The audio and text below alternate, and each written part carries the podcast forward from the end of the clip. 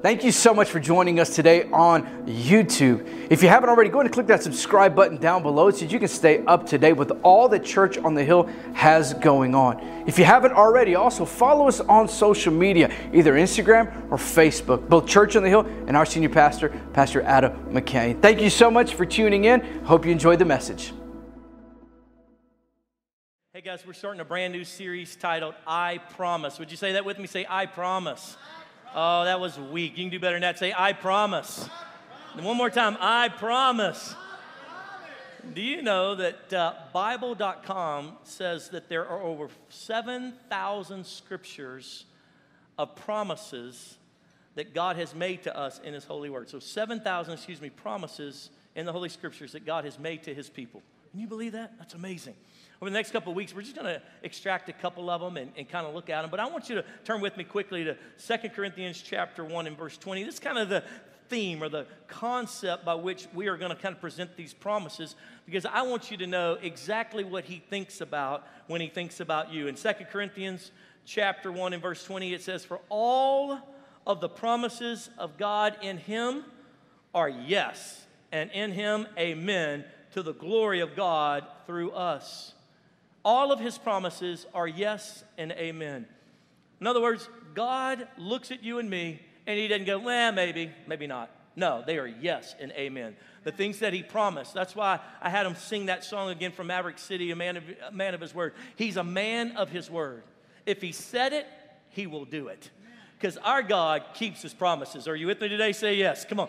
He keeps his promises. How many of you guys have ever made a promise to somebody? Lift a hand. How many of you guys uh, have ever failed to keep that promise? Don't go ahead, put your hand. No, don't worry about it. Uh, Jamie and I, 27 years ago, we stood at the altar and Jamie made promises to me. She promised to be a loving and faithful wife, to submit to me and obey anything and every command I could ever give, to do everything I wanted and to hang on my every word, as well as call me the great one every morning when I wake up. I'm just kidding. I never, you're like, I was waiting for things to start being thrown at me, all right? Uh, no, but we did. On that day, we made promises to one another. And in 27 years, we've done our best to keep those promises. In our humanity, I'm sure we have failed at those promises at times.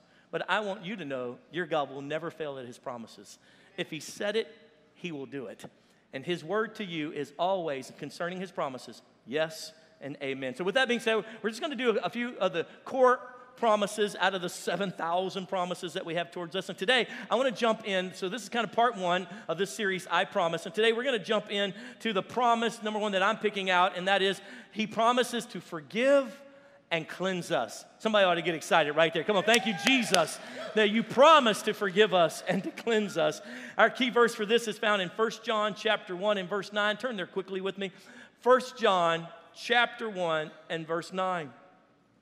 And he says it like this, book of John, if we confess our sins, he is faithful and just to forgive us our sins and to cleanse us from all unrighteousness.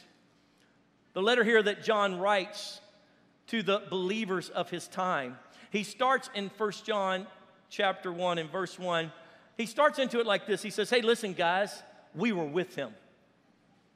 Scores of years ago, we walked with Jesus. We talked with Jesus. We saw his beauty. We saw his power. We experienced his righteousness.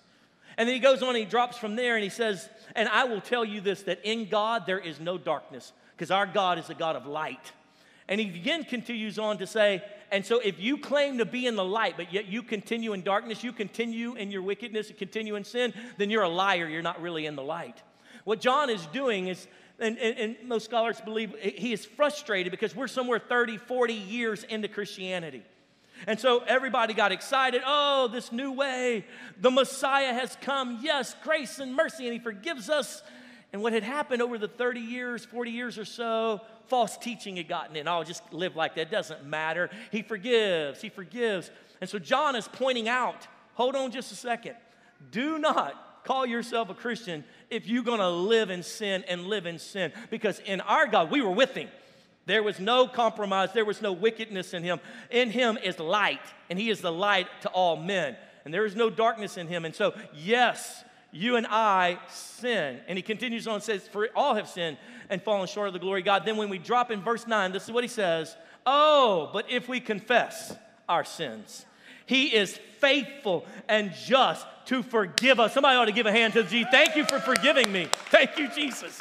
He is faithful to forgive us and cleanse us from all unrighteousness. As you study the promises of God over the next couple weeks and even in, in your own time of reading the Bible, you'll find that in any promise, in any relationship, there is a validation of that promise, there's a validation of that relationship. And so you might would call it a qualification, but really it's a validation. For example, when Jamie and I stood at that altar and we said, Till death do us part, she made promises to me. Or those promises can only be kept if I stay in the relationship. In other words, how can she be faithful, loving, supportive, submissive, whatever you want to call it, wife, the promises that she made, if I run off with another woman? She can't be faithful to her promise. That promise then struggles to be validated and completed because of my unfaithfulness to the relationship. And so, just in almost all of the promises we find in Scripture, Jesus, the Father, the Holy Spirit, they put a validation in. And with this one, that He will always forgive us, that He will always cleanse us, He puts a validation, and that is if we confess. If we confess. What does that word confess mean? It has a broad range of understanding. It's not just to speak the words out, it's to repent. In fact, I don't know about you, but when someone has done me dirty, it goes a long way if first and foremost they will just admit it and acknowledge it. Are you with me? Say yes. Like just just own it, bro. I mean, when someone comes to me and says, "You know what? I did you wrong. I blew it." You know, you know how that activates forgiveness in my heart? It's, like, so easy, right? But it's that person who refuses to acknowledge, to recognize that they've hurt me or they've done something dirty against me or my family, something like that. And so, really, what Jesus is saying, or, qualifying, uh, John is saying in this passage uh, about the nature of God is that we should confess, we should admit it, own it, apologize for it. That's what that confession looks like. That's the fullness of what's being expressed here. If you will just own it. How many Christians won't own the fact that we're sinning against God? Just own it. You're an idiot. He knows you're an idiot. He knows I'm an idiot. And it goes a long way to just say, Father, I've sinned against you. Jesus, I, I'm so stupid. He goes, I know, but come here, come here, come here. I promise to forgive and to cleanse. Isn't that a wonderful promise to hold on to? To know that He will not throw me out just because I'm not perfect. Somebody ought to shout amen right there because what dead religion tells you is that you have to perform, perform, perform, perform, perform. What happens when you don't perform good enough? What happens when you're not the good guy that you've been trying to be? Because, see, forgiveness is not based on merit, it's based on His kindness that has been bestowed upon us. All I have to do is surrender myself to Him and I confess my sins, and he is faithful and just. He will forgive them and cleanse me from all unrighteousness. And then he moves into this next word if you confess, he will forgive. I want you to understand something about forgiveness and about sin. This is where a lot of people get confused, depending on whether you came out of Catholicism, whether you came out of, you know, you've just been a heathen your whole life, whatever type of philosophy you studied, you may have a skewed view of what sin is. See, most people think sin is to go against a set of rules and regulations. And There's some truth to that because in the Old Testament, God lays out what righteousness looks like because the people had become so unrighteous that they didn't even know what sin was. But at the end of the day, what sin really is, is when you and I go against his nature. Let me explain. In God, there is no hatred. God has no perversion inside of himself. God is not a liar or a manipulator. God does, God, God does not want to kill the person who hurt the other person. There's none of that in him. When God created humanity, He created us in His image. Three of you got it. Let's try it again. When God created us, He created us in His like him, not just physically, not just the, the, the mark out of arms and toes and feet. No, no, in his image. That scripture is teaching us that the fullness of who he was. Adam and Eve had no hatred in them. Adam and Eve had no racism in them. Adam and Eve had no perversion in them. Adam and Eve did not know what it was like to be insecure. They had none of that in them until they ate of the fruit in rebellion and sin entered into them and began to mark them. And then every child that was born thereafter had that sin nature. It was a deformation, it was a perversion of the original design, what the original design looked like. And here we are thousands of years later. So you think what you think is right isn't even right simply because you don't have his nature all the time. You have your nature and the sinfulness of the fallen world nature inside of us. And so when you and I look at that, say, ooh, that's good. And God saying, that's not good. And now there's this conflict between what is right and what is wrong. So what sin is, is to go against his nature. Therefore, all have sinned and fallen short of the glory of God all of us have a deformation, if you will, from the original design. And if you've ever made something and you had this vision in mind and then come back and watch the reproductions year after year, you'll find that they have to go back because they say what has been reproduced over and over again no longer looks like the original desire, the desired effect. It has changed and morphed. And so, what Jesus promises to do is to forgive us if we will simply ask, if we will repent. Are you with me today? Say yes. But here's the problem, and some of you still have this. You still see sin as having levels. This is a low level sin, this is a high level sin. Oh, I would never do that. But it's okay to do this. But you got to understand this, this, this, this is all against his nature. Therefore, it's all sin against God. Now, when it comes to our relationships with each other and the effects of sin on our life, obviously, sin can have a greater effect depending if you if you uh, you know if you're looking at porn and the effect on you your mind whereas if you molest a child now you have not only sinned against yourself against god but also against this child this family and all these other things are happening right so when it comes to that you could say well there's not leveling of greater sin or worse sin but there is an outcome many times that is more destructive on you and on others based on your actions and your and your sinfulness but when it comes to god he doesn't go, okay, gay sexual attraction is so much worse than your manipulation and lying. It's all against his nature, thereby, it's all sin. So when Jesus died and his blood was spilt, and we repent of our sin, it covers every sin. Not just, well, you got to do 10 more repentances to cover that sin because that sin is much higher. And some of you have had that bad thinking because it's bad theology that someone gave you. When Jesus forgives us, he can forgives us completely. He washes us clean completely. Are you with me today? Say yes. That's what forgiveness looks like. And then he moves on and he says, I will not just forgive you, but I will cleanse you. Cleanse you. What is he doing?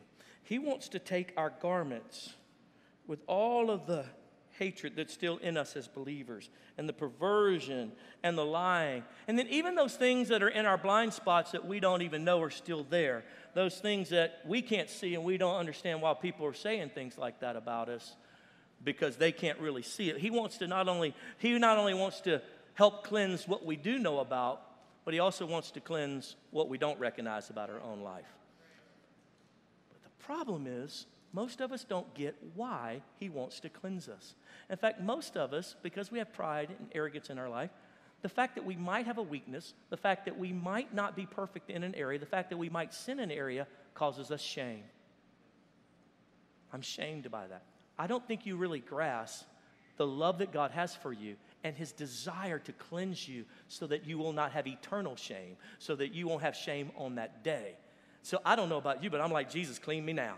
In fact, he discusses this, the, the Apostle Paul does. He throws it into this teaching that he's doing in the book of Ephesians when he's talking about relationships between husbands and wives and, and children and, and, and dads and moms. And he's in this whole dialogue in Ephesians chapter 5, and he's talking about uh, wives submit to your husbands as unto the Lord. Husbands, love your wife just as Christ loves the church. Children, submit, honor, obey your parents. Parents, don't exasperate your children. He's doing this whole teaching. In the middle of it, he does this little side discourse of kind of a doctrinal concept. And I want you to grab it with me real quick in Ephesians chapter 5 and verse 25. So look what he's doing. He says, Husbands, love your wives, just as Christ loved the church. So he moves it from husbands. I want to illustrate to you how you should be loving your wives just like Christ loves the church. And then he goes off on this side teaching about how Christ loves the church and gave himself up for her. The church is you and me. Jesus loves you and me, not just corporately, but individually, and gave himself up for her to do what? Look at verse 26. He did all that to make her holy. cleansing her by the washing with water through the word. So he's done all of this so that we will become his bride, so that we will become his church, we'll become his people. And then he's doing all that so that he can cleanse us and make us holy. Look in verse 27 because at the end of it all, he has to present her, me and you, Christians, believers, to himself as a radiant church without stain or wrinkle or any other blemish but holy and blameless. I want you to get this middle picture. So, Jesus wants to cleanse you because there is a banquet coming, a wedding banquet that he has to present you to the Father, in front of the Father, to himself. He's the groom, and no bride shows up with nasty clothes on on that wedding day. Are you with me? Say yes. In fact, every bride, I would venture to say, the most expensive, the most beautiful garment that they have ever owned and will ever own will probably be that wedding dress. And Jesus, because not only is he our advocate, but he's also the groom who will receive his bride. So Jesus, as the advocate, has all intention of cleaning us up to get us ready for himself for that banquet day, for that wedding day, to stand in front of the Father and the angels and all the host of heaven and say, Look at my baby girl. Woo! Come on now. Look how good she looks, Daddy. She ain't got that in her anymore. She ain't that anymore. He's not like that anymore. Look what I have been doing in his life this whole time. I've been cleansing him and making him ready for this day. Are you there? Say yes. Then why do we run away from cleansing? Why are we shamed that there are things that are still on us? why do we walk away from the cleansing process? There is a process. And if you wouldn't mind, I'd like to kind of show you what that process can really look like. And, uh, and just take a moment, kind of illustrate it. I'm not going to strip down here. I actually have a nice shirt underneath it, so I don't want you guys to get creeped out. Some of you guys have some bad experiences in the past. So, anyway, I don't want to pull on that too much. I want to show you how that experience what Jesus should look like. Each and every one of us still have some sin lingering on the garment. We got things like perversion. We got some hatred still there. You know, we've got we've got some racism still left in us, that pride, that insecurity, and all that kind of stuff. And what Jesus wants to do is He wants to take you through that cleansing process. I think that the cleansing process comes to an end when we cross into heaven. Until that time, I think He's always scrubbing because he's always cleaning, because we're always living in a world full of wickedness, and there's always things getting on our garment. So, the first thing that Jesus wants to do is he wants to identify that. He wants to identify the sin that so easily entangles us. He wants us to see it, he wants us to know about it. That first step with identifying what sin is still on your garment. Oh, I'm under the blood, brother. Really? Why you keep lying at work? Why do you keep telling half truths about why you were late? That's a lie. That's not like God, that's not his nature. And so, well, it's just a little sin. It doesn't matter. We're not talking about, there, in God's eyes, there is no greater sin, littler sin. Yeah, it may have less effect than whenever you got drunk and you ran your car into that other person and killed that kid in the back seat. But it's still sin, and it still separates you from God, and it's still not his nature and he's trying to make you into his nature. He's trying to transform you back to the original design at which he created you. When you walk the earth, you have peace and joy. Everywhere you go, you pray for people and they get healed. He wants you to be what he designed you to be, but sin has kept you from becoming the back to the original design that he intended you to be. And so the first thing he wants to do is identify that. Uh-huh. Have you ever been to the cleaners? and you, and, you, and you put it out on that counter, and what do they do? You got any, you got any stains or anything? Yeah, yeah, yeah, yeah. And what do they They'll circle it, or they'll put a little piece of tape on it. They'll take, he wants to identify that. How does God do that with us? Well, the Apostle Paul's teaching about that. Uh, if you'll turn with me quickly to Romans chapter 3 and verse 20, there's this whole teaching. I don't have time to really bring it out, but he covers it with these statements. He says, Now, do you see it? He's talking about the law. He's talking about the law that God put into place for the, for the Israelites when they'd come out of Egypt and they didn't know right from wrong and they were more Egyptian and perverted thinking and, and worshiping all kinds of false idols and gods and demonic spirits and magic stuff. They're into all that. And so he gives them the law. He's trying to show them what the right way is. He tries to show them, give them a pattern of what right could look like and should look like. But Paul, in dealing with that, the Jews have now, that's all they do. They won't accept Jesus many times because, because they we got the law. We know what we're, we're going to just try our best to be right and do the, do the law. But look what Paul brings out in verse 20 of Romans 3. He says, Now, do you see this? No one can ever be made right in God's sight by doing what the law commands. For the more we know of God's laws, the clearer it becomes that we aren't obeying them. I don't know about you, but the more I study the Bible, the more I realize, man, I'm a loser. Good Lord Almighty. That's what he's saying. He says, and so, and so the clearer it becomes that we aren't obeying them. His laws serve only, stay with me, serve only to make us see that we are sinners. The law will not cleanse you from the sin. The blood of Jesus cleanses you from all that sin. The law at least lets you identify that ain't right. That ain't right. That's why Jesus didn't have to go through every checkpoint about this is wrong and this is wrong and this is wrong. The law had already pointed that out. Jesus said, just come to me and I'll put my spirit inside of you, and the spirit will convict you and give you strength and power to overcome that. And so, the first step in this whole cleansing process is to identify those things. Then, what does God do with us? Then Jesus takes us and he places us down in the water, right? The water. Places us down in the water. Back to that, that passage that we read in Ephesians 5 27, right in there.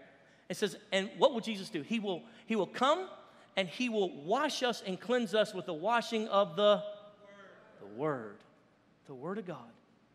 See, he's got to get you down in that word. It is amazing to me how many Christians have no idea what the Bible says. It's amazing to me how many Christians are relying on the preacher's revelation of the word. Do you understand? You've got to get down in that word. You've got to get down in that substance. And only in that substance does it begin to wash that away. Only does it begin to saturate all the old ways of thinking. And so, so most of us are dependent upon somebody else's revelation. Someone else studying the Bible gets a revelation, then shares it with you. It's their revelation. That's their stain that God is working on. That's what that word is doing in theirs. He's starting to pull that out in them. And then we sometimes, yeah, it's good. We can get some revelation. But when you get in the word yourself, that's why we got so many weak, weak Christians right now because they don't have any idea what the word says. He puts us down in that washing in the word and he begins to just, and then what does he do? He applies the cleaner to it, right? He starts putting that cleaner, that blood of Jesus that cleanses all unrighteousness. He just starts putting that cleaner on it and he starts putting that, that, that, that intense stuff. And all of a sudden now the Holy Spirit starts convicting you of things that you never had thought about. You didn't, listen, before I was a Christian, I didn't care about lying to you. I would steal from you. You shouldn't have left it there. You stupid. That means it's mine. Dummy. Thank you. Uh, that's how I thought. And then, man, I got saved. I still was a thief. I still was like, ooh, look at that right there. I could have that right there. And then he started scrubbing on that. He started applying that word to it. He started putting his holy nature in that thing. And man, he started, he started putting that on it, take, taking those spots and spraying that cleaner all over it. And I mean, just getting after it. I mean, just getting after it, just getting it after. But then there's another step in this whole cleaning process that most of us cannot stand. And this is where most of us walk away when Jesus starts trying to purify us or clean us and that is he begins to agitate. He begins to scrub and agitate. In fact, in modern washing machines, they have this thing called the agitator. It's that big round piece with the turn in it. Because what it does is it just begins to just grind and it just pushes all that together. And I, can I just explain to you right now? Right now, we've got an entire nation that is agitated. Let me help you with something. COVID 19, people not doing what they're supposed to do, racism, and you say, ah, I'm just losing my mind right now. That's because you are being agitated. God is using that to agitate the stains out of you because you still got selfish ambition inside of you, because you still got hatred inside of you, because you still got perversion inside. You say, I'm agitated. I'm just so frustrated. I'm so agitated. Ooh, that's Jesus. Because when, when did the believer stop understanding that nothing can separate us from the love of Christ? Neither heights, nor depths, nor principalities, nor powers can. When did we start getting insecure that He won't provide for us? When did you lose the understanding? Understanding that all things work together for the good of those who love the Lord and are called according to his purposes? When did you start living in fear, knowing that without faith it's impossible to please God, that you must believe that he is, and that he's a rewarder of those who diligently seek him? That fear has been a stain that's been on your garment, and you've never really let him wash it out. So he's using an agitator to bring that thing out so that you wake up one day and go, I'm frustrated. And he goes, Good, that's me agitating that out because that's not what the believer's supposed to be right now. The believer's supposed to be walking in faith. The believer's supposed to live in confidence and at peace in all things, led in peace, guided in peace. But you and I are agitated. What's the government going to let, let, me just help you a little bit think through how agitated you and I have gotten. Uh, I can't stand what's going on right now. Agitated. Those, those Republicans, those Democrats, those libertarians, agitated. I'm gonna kill this kid at my house. Agitated. Agitated. He is agitating the snot out of you. Why? Because he's gonna get that out. Why? Because he has to present us as a bride without spot or blemish. He's working those things out not because he's mad at us, not because because somehow we should be embarrassed that we have stains. We all have stains. We all have sinned and fallen short of the glory of God. But boy, as he agitates that thing, oh, as he gets down on that thing, friend, look what begins to happen. Oh, where is that perversion anymore?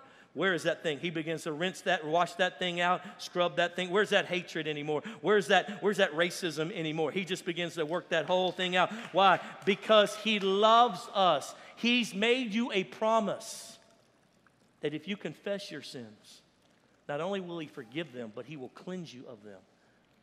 We try to cleanse ourselves by good works. And that ain't gonna happen.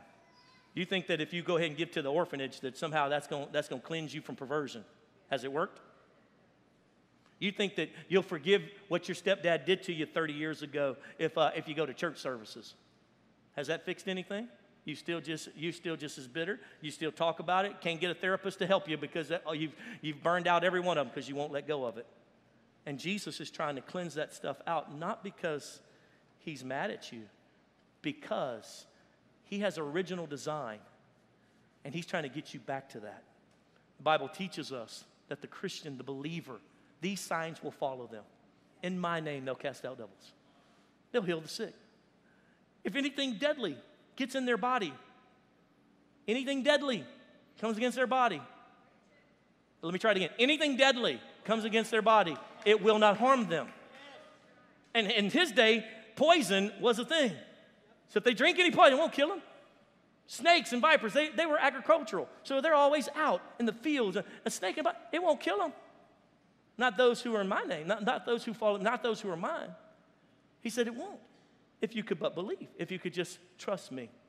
And then back to that passage in Ephesians 5. He then says this He says, Not only will I cleanse my bride, but I'm coming back to make them not only cleansed, but I want to de-wrinkle them. I don't know about you, but nothing frustrates me more, and I guess it's just the way I was raised, uh, for somebody to wear clothes that are all wrinkled to something nice. And uh, I'm always fussing at some of our young guys on staff before they get up on the stage, like, do you not own an iron? Like, like, did your mama not teach you how to iron your clothes? No, this is the look. I don't care if it's the look, iron it. Why? Because those wrinkles make it look cheap. In fact, have you ever noticed that the cheaper a material is, the easier it wrinkles? Do you realize how many Christians are wrinkled right now? They've all been out of shape. How mature is your Christianity? That a stupid tweet by a person in leadership can totally throw your whole week off. How easily been out of shape. In fact, I did some research on what causes wrinkles. And uh, besides your child balling it up and throwing it on the floor and then stepping on it, oh, sorry, your husband, I mean, whoever that might be. Besides that, really, there's, a, there's actually, what happens is that because it's in a wrinkled or it's in a balled up position, the heat of the day, moisture in the air, begins to cause the polymers inside that fabric to break down. They then get stuck in the position that they are in, and whenever you re- un- unball them, try to shake them out, they now have these wrinkles that were stuck in the position that you put them in. So, what does Jesus do to the believer who's got wrinkles in their life, who are bent out of shape, who are struggling so much to love the other Christians in their small group, who are having such a difficult time submitting to what the Word of God says about their life? What does Jesus do? Well, He takes that hot, beautiful iron and He begins to apply heat to you. It's the power of the Holy Spirit that begins to convict you. Some of you are like, man, my life is so tough right now. I'm not sure which way is which. And, and, and, and I just feel like, man, like, like everything I do is not right. God is working out the wrinkles, ladies and gentlemen. Not because he's mad at you, not because he doesn't love you, just the opposite, because he does love you. So if you're in a situation right now where you can't stand your husband, God is working out them wrinkles. Look at that. He's just putting the heat to it. He's got you uh, thinking about that. All of a sudden, all of a sudden you turn on TV and you see Dr. Pimple Popper, and all of a sudden she, that's gross, by the way. and, uh, and she's being nice, and you thinking, man, my husband got one of them on the side of his uh, leg. That's so gross. And then you man, he's, Jesus is bringing all of that wrinkle to the forefront because he wants to iron it out because he's coming back. He's returning. He is going to put us in a wedding banquet with him, and he wants us to be without spot or wrinkle. And you know how you know there's heat on your life? Because there's smoke coming off of it almost every time. It's amazing how heat produces steam. And as God begins to work out those places in our life, and what was so terrible and so wrinkled, and so look at the one side compared to the other side, and look how smooth. There's a beautiful plan that He has for your life. And you were created originally, humanity was created in perfection without lying and perversion and hatred and racism. Adam and Eve didn't have any racism in them. The original design was beautiful. And then sin came, began to crumple us up, it began to stain us, it began to deform us. And now here we are thousands of years later, and we don't look like the original design. But Jesus loves us so much. And he's made us a promise. If you'll confess your sins, I will forgive them, and then I'll start the doggone cleaning process to get you back to the original design. So when you walk in a room, baby, you got confidence and courage, not because you're worried about your weight or any of that other stupid stuff. You know who you are in Christ. You know that He's got you in the palm of His hand, so that whenever they start offering promotions to everybody else and they skipped you over for the fifth time, you say, you know what? I know that all things work together for the good of those who love the Lord and are called according to His purposes, and He's made me a promise that not only will He forgive me, not only will He use this to cleanse me, but He will, and we'll talk about this in another couple, He will promote me and He will prosper me in His own ways, and I will be right with Him. Friend, let me tell you something. It doesn't matter what you think is right. His nature, I want to be like Jesus. I want to look like Jesus. I want to smell like Jesus. I want to act like Jesus. That is what a Christian is supposed to be about. Holding on to those blemishes, holding on to that stuff because it's been our identity. Some of you are still so caught up that that's your identity identity that every time you walk in, you've got to have everybody feel sorry for you because that's where you've gotten attention. He wants to heal you